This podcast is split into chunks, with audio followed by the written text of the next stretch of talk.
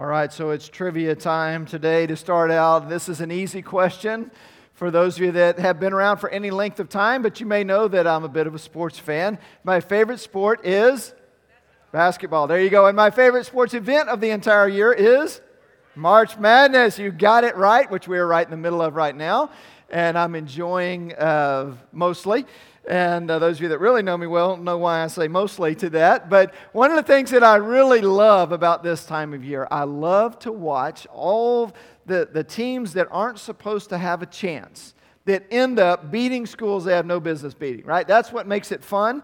Unless one of those schools is the team that you're cheering for, then, it, then it's not quite so much fun. Uh, but for the most part, I love to cheer for the underdog, and now that's what I'll do the rest of the tournament. But um, it, it's fun to watch these kids that weren't really recruited, you know, by other schools and that really didn't have many other offers and they've gone to some smaller schools and make the tournament and they end up beating schools. And it happens, y'all. It happens every single year. And that's why I love this event. It's just fun to cheer for the underdog. Uh, and, and although some of the smaller schools might have less talent, here's one thing that does level the playing field a bit, and that is that unless something really, really strange happens, it will always be five on five, right? There's always going to be five players on both teams going against each other. So, although teams will sometimes be outmanned, they will never be outnumbered. That's not the case for our hero that we're going to look at today. Today, we're going to talk a little bit about Elijah, and we're going to look at one of the times where he was outnumbered by a margin of 850 to 1. But one of the things that we're going to see is one plus God always equals a majority. And that was true for Elijah. That's, that's actually true for us as well. So, a little background before we jump in to our passage uh, together. We're going to be in 1 Kings 18 in a little bit, but let me just go back a little bit to end of chapter 16. Uh, we are introduced to the king at that time as a guy by the name of Ahab, and it says specifically that he did more evil than any of the kings before him. So, in addition to his own personal sins and indulgences and things that he wanted to do, one of the biggest issues, one of the biggest sins for Ahab was that he married a woman named Jezebel. Jezebel uh, was the, the daughter of the king of the Sidonians. The Sidonians were known for worshiping Baal, and Jezebel brought that Baal worship into their household, and Ahab allowed that to happen. It reminded me, as I've been reading through and doing a chronological Bible this year, uh, a lot of time in the, the beginning books of the Old Testament, one of the things you see over and over again is this prohibition against intermarrying with women of other nationalities. And the reason for that is, and it says very specifically, because they will cause you to follow after their gods. Ahab is exhibit A. This is exactly why God said, Don't do this, because he marries Jezebel, and then we discover that Jezebel has, has influenced him so much that they actually built a temple to Baal, and they were worshiping Baal there. And so, uh, beginning of chapter 17, Elijah goes to Ahab and he tells him, and this is part of God's judgment on Ahab and on the people of God because of their rebellion he says there's not going to be rain or dew on the ground for the next several years except at my word. And by the time we get into chapter 18, which is where we'll start in a moment, it's been three years. Three years that they have gone without any rain. Now, can you just imagine? Three years. Now, we, compare that to what we would consider to be a drought, right? And, and even if you were to go back to the Dust Bowl of the 1930s, so there's, you take the, uh, a lot of that is done in kind of the, the, the, the northwestern panhandle of Texas, the western panhandle of Oklahoma, that area right there. It's what they, they talked about the Dust Bowl. And the reason that it was named that is because they received anywhere from 20 to 30% less rain annually for an entire decade. And so I was curious, you know, what was the, the normal rainfall? It was anywhere from 16 to 26 inches a year. So let's take the low end. Let's take an area that they get 16 inches a year, and let's take the high end of the percentage. They got 30% less rain. That means that they still had just a little bit over 11 inches a year. Now, 11 inches of rain in an entire year obviously is not a lot. But that's 33 more inches than they got in this three year period I mean, they got nothing. Can you imagine? For three solid years. And, uh, and, then the drought's about to come to an end.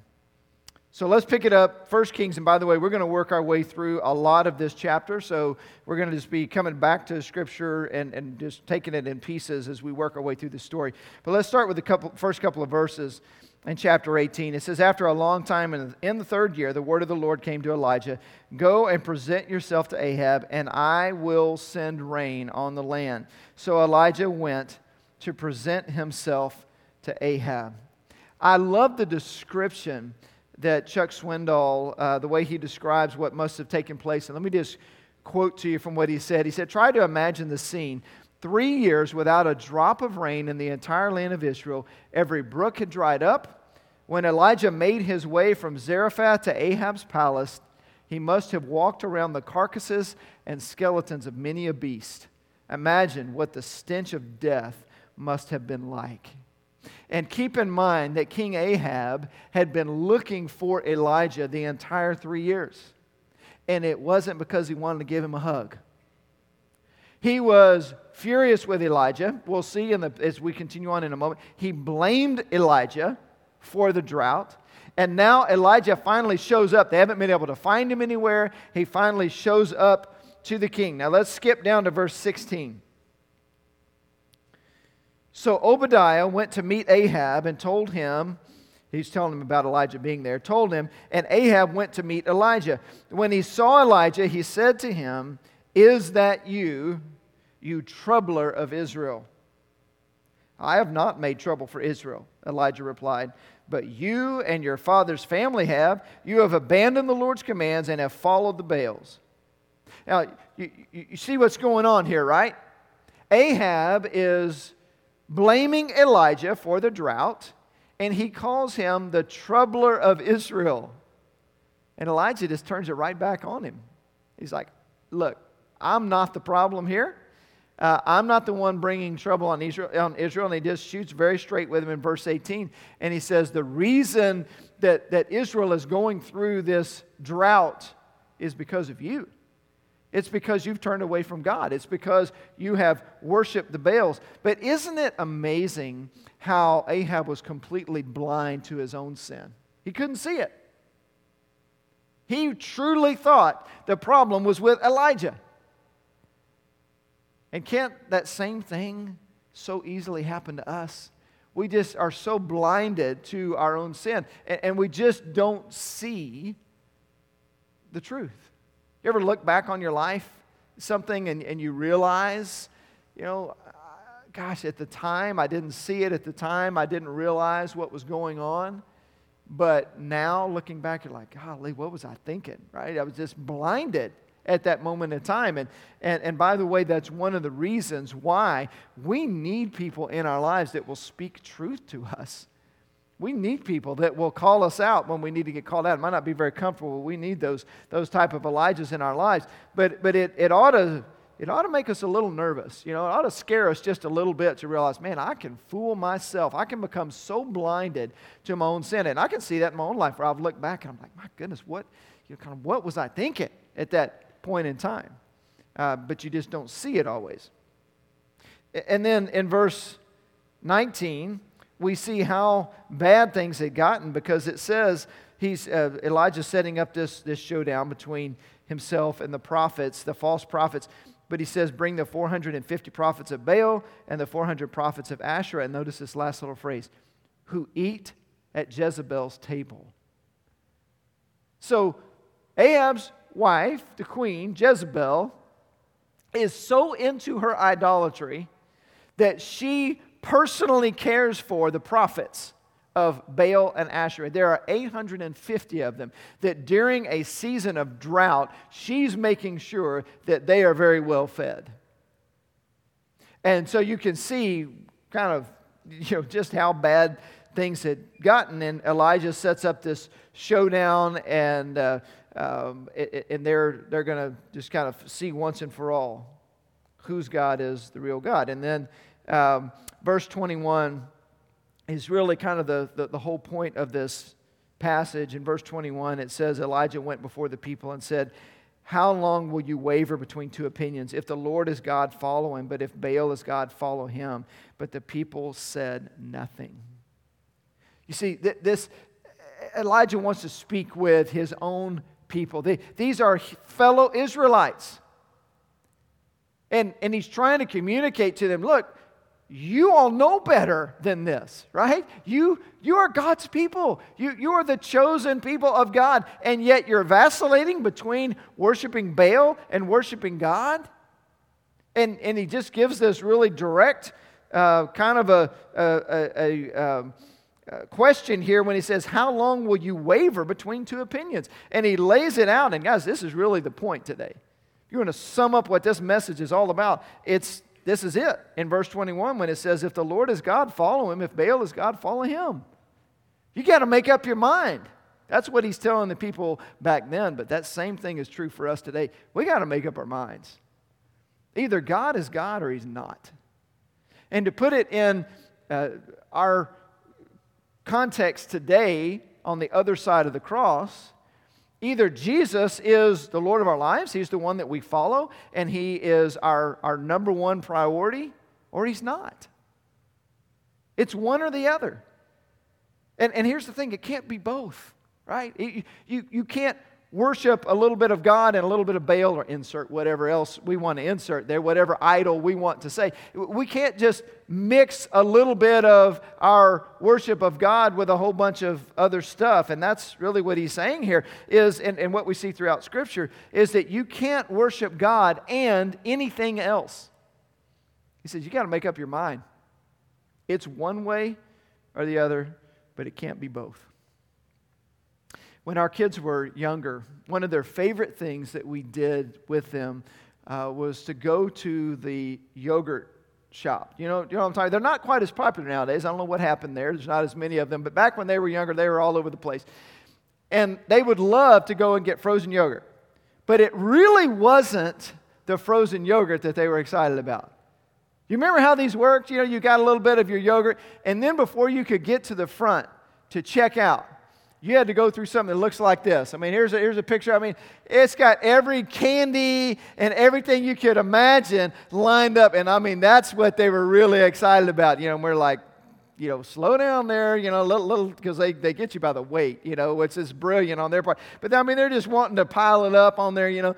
And, and every time they would go through there, and I would just have these visions of, you know, they're going to choose fruit and they're going to put those healthy toppings on. It never happened. You know, it's sprinkles and gummy bears and M&Ms and all that. I mean, that's what they wanted, right? And I, I, I, my mind went back to that. I thought, if we imagine our relationship with Christ as being kind of like the, the, the base, the yogurt, right? But then we want to take all this other stuff and we want to sprinkle this on there and sprinkle that on there and mix this in there with it. That's not how it works. We don't follow Jesus and this over here and that over there and mix all this stuff in. And, uh, you know, it's, it's either that, that we are passionate and serious about following Christ or we're not. It's really one way or the other. And, you know, I think we've gotten good with hearing all the good stuff about following Christ. You know, we, we want to hear about. Um, you know, how, how Christ is the one who died for us, and this is certainly true. All this is true that He died in our place, that He paid for our sins, that He's prepared a, a place in heaven for us, that, you know, when we trust in Him, we can have uh, peace and joy and all those kinds of things. And that's all very true. But we sometimes miss what Jesus said about becoming His follower. In Matthew 16, for example, verses 24 and 25, it describes what a life surrendered to Jesus as Lord looks like. I mean, Jesus himself says, Then Jesus told his disciples, If anyone would come after me, let him deny himself and take up his cross and follow me. For whoever would save his life will lose it, but whoever loses his life for my sake will find it. Now, let's just be honest and admit, we don't like denying ourselves, do we? In fact, we've become quite accustomed to indulging ourselves. And we certainly don't want to lay our lives down, which is what Jesus meant when he said, Take up your cross and follow me. That part, maybe not quite so comfortable. So we need to go back to what Elijah said to the people, and this is basically the message that Jesus had as well. That's what he was saying in Matthew 16 is look, you've got to make up your mind. And yes, there are going to be things that are not comfortable, and there's going to be sacrifice involved, and there's going to be uh, some pain involved in following me. Now, certainly the other side is true as well. The forgiveness and peace and joy, all that is absolutely true. I don't want to discount that. But it's not going to be easy. And we need to make up our minds. We need to decide, you know, if Jesus is Lord, to put it in today's terms, then, then follow him. If he's not, then don't. Let's pick it up, verse 25. Elijah said to the prophets of Baal, so they've, they've set up this showdown between uh, himself and the, the false prophets. But he said to the prophets of Baal, Choose one of the bulls and prepare it first, since there are so many of you. Call on the name of your God, but do not light the fire. So they took the bull given them and they prepared it. Then they called on the name of Baal from morning till noon. Baal, answer us, they shouted. But there was no response. No one answered. And they danced around the altar they had made. At noon, Elijah began, to taunt them. Shout louder, he said. Surely he is a God. Perhaps he is deep in thought, or busy, or traveling. Maybe he's sleeping and must be awakened. So they shouted louder and slashed themselves with swords and spears, as was their custom, until their blood flowed. Midday passed, and they continued their frantic prophesying until the time for the evening sacrifice, but there was no response. No one answered. No one paid attention. Now, sometimes, guys, let me just encourage you don't miss the humor that is recorded in the Bible. This is hilarious. I mean, try to put yourself in this position. Elijah sets up this sacrifice, and here they are. Ah, Baal, Baal, answer us. And they're just dancing around, acting like idiots. And my favorite part of it is that Elijah starts just taunting them a little bit more, you know? I mean, this, this just does my soul so much good to know trash talking is biblical. I got to tell you, I read that I'm like, yes, thank you, Jesus. And so he starts trash talking with him and he's like, you know, maybe he doesn't hear you. Maybe he's busy. Maybe he's traveling. There is an Old Testament scholar, and this, this, this when I read this, I'm like, oh, this is, this is brilliant if it's true. Um, an Old Testament scholar by the name of Dr. Ron Allen, who believes that Elijah is suggesting, when this word, this Hebrew word for traveling, that he's suggesting that Baal may have stepped into the celestial men's room. and, and so Elijah is saying, hey guys, shout a little louder. Maybe Baal can't hear you because he had to go pee. and I'm thinking, now that's, there's humor in that, right? I guess when, when, when your God has to go pee, you have to resort to really drastic kinds of actions and you have to, to slash yourself and jump around more and scream to try to get his attention. And Elijah is just pointing out the fact this is absurd. That's the point, right? So this is absolutely ridiculous watching that. Uh, and I could just imagine being there and seeing what's happening. Verse 30. So after nothing, right? Just crickets other than people jumping around making fools out of themselves. Then verse 30 says, Then Elijah said to all the people, Come here to me. They came to him, and he repaired the altar of the Lord, which had been torn down. Elijah took 12 stones, one for each of the tribes descended from Jacob, to whom the word of the Lord had come, saying, Your name shall be Israel. With the stones, he built an altar in the name of the Lord, and he dug a trench around it large enough to hold two seahs of seed. He arranged the wood, cut the bull into pieces, and laid it on the wood. Then he said to them, Fill four large jars with water and pour it on the offering and on the wood. Do it again, he said, and they did it again. Do it a third time, he ordered, and they did it a third time. The water ran down around the altar and even filled the trench. Now, I want you to notice the very first thing it says that he did was he repaired the altar. What a shame that the people had, had departed so much from their worship of their one true God that even the altar had been torn down. And so he had to repair it. And that was, that was the first thing he was going to do, was just he was going to get things right, repair this altar. The way that he did that, and there's incredible symbolism here, it says that he took 12 stones to repair the altar, it, one for each of the 12 tribes of Israel. And what he's doing here through this picture of repairing the altar with these 12 stones is he's reminding the people who they are. It's like, let, remember your heritage, remember who you belong to. Sometimes we forget who we are too, don't we? Or maybe more importantly, we forget whose we are. We forget that, that we are sons and daughters of the King. That's who we belong to. And we gotta, we gotta remember that. We gotta get our mindset right first before anything else is remember who you are. And, and so that's what he's doing as they're rebuilding the altar. But then he takes it a step further and there's i mean this just blows my mind. This is this is fantastic. There is he has so much faith that he builds a trench. He tells them to dig a trench all the way around the altar so that they can take all of this water and they dump it on the altar. He wants to remove any possible doubt about god the one god answering by fire. By the way one little tidbit it's interesting to note about a god answering by fire do you know that, that, that Baal was worshiped as the god of the storms? He was also the god of crops and things like that. But when Baal was pictured, he was often pictured with a lightning bolt in his hand. Now, wouldn't you think that a God with a lightning bolt in his hand wouldn't have a problem starting a fire on an altar that was dedicated to him? Obviously, he's making the point here that, that your God can't start this fire, but my God is so powerful, I'm going to douse it with water first. We're just going to soak it really good, and that's what he does. Now let's keep reading. Verse 36. At the time of the sacrifice, the prophet Elijah stepped forward and prayed. We'll note that, important that is. This is what he prayed Lord, the God of Abraham, Isaac, and Israel, let it be known today that you are God in Israel and that I am your servant and have done all these things at your command. Answer me, Lord. Answer me so these people will know that you, Lord, are God and that you are turning their hearts back again. Then the fire of the Lord fell and burned up the sacrifice, the wood, the stones, and the soil, and also licked up the water in the trench. When all the people saw this, they fell prostrate and cried, The Lord, He is God the Lord. He is God. See, when Elijah prayed, he had really a couple of things that he was concerned about.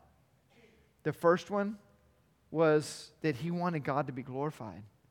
See, it's like, God, God I, I, you reveal who you are, that I am your servant. See, the, the point was this is not about Elijah.